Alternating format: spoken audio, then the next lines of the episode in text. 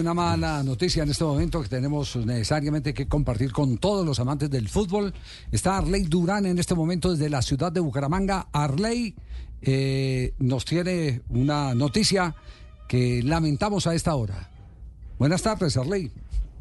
Hola, don Javi, buenas tardes. Así es, hace aproximadamente 40 minutos falleció en la ciudad de Bucaramanga José Américo Montanini, el máximo ídolo de la historia del equipo Leopardo, máximo goleador con 134 goles, y quien luego de un desgaste físico bastante grande que llevaba desde hace varios años, ha fallecido en la tarde de hoy en la ciudad bonita. Américo Montanini eh, eh, hizo parte de un Atlético Bucaramanga memorable donde estaba también el Papo Flores y Cuca Ceros tal vez, sí. Sí, de 1960. Él llegó terminando la década de los, de los 50 a Bucaramanga, eh, luego de jugar en River Plate de Argentina. Cuando llegó a Bucaramanga llevaba dos años sin jugar fútbol profesional.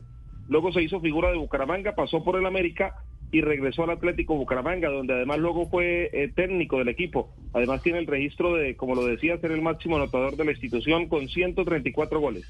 Pues Arley, muchas eh, gracias por la información. Lamentable entonces el deceso. La bordadora de la apodaban, ¿no? La bordadora Montanini. La bordadora sí. Montanini. Sí, la Con bordadora Yaniot Montanini. y Marcos Col.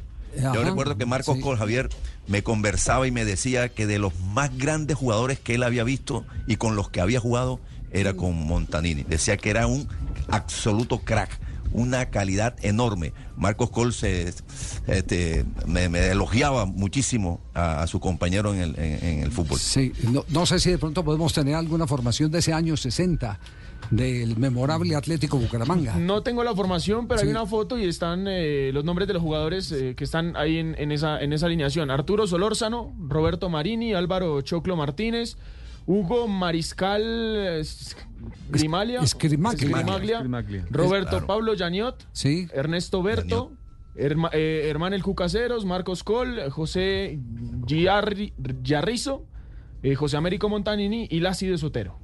bueno, ese era el, el equipo de los años 60. Con, con Buena cuota extranjera, Sí, buena importante. cuota extranjera, Sí. claro. Cuando venían a Colombia jugadores que en eh, Argentina no tenían un gran suceso.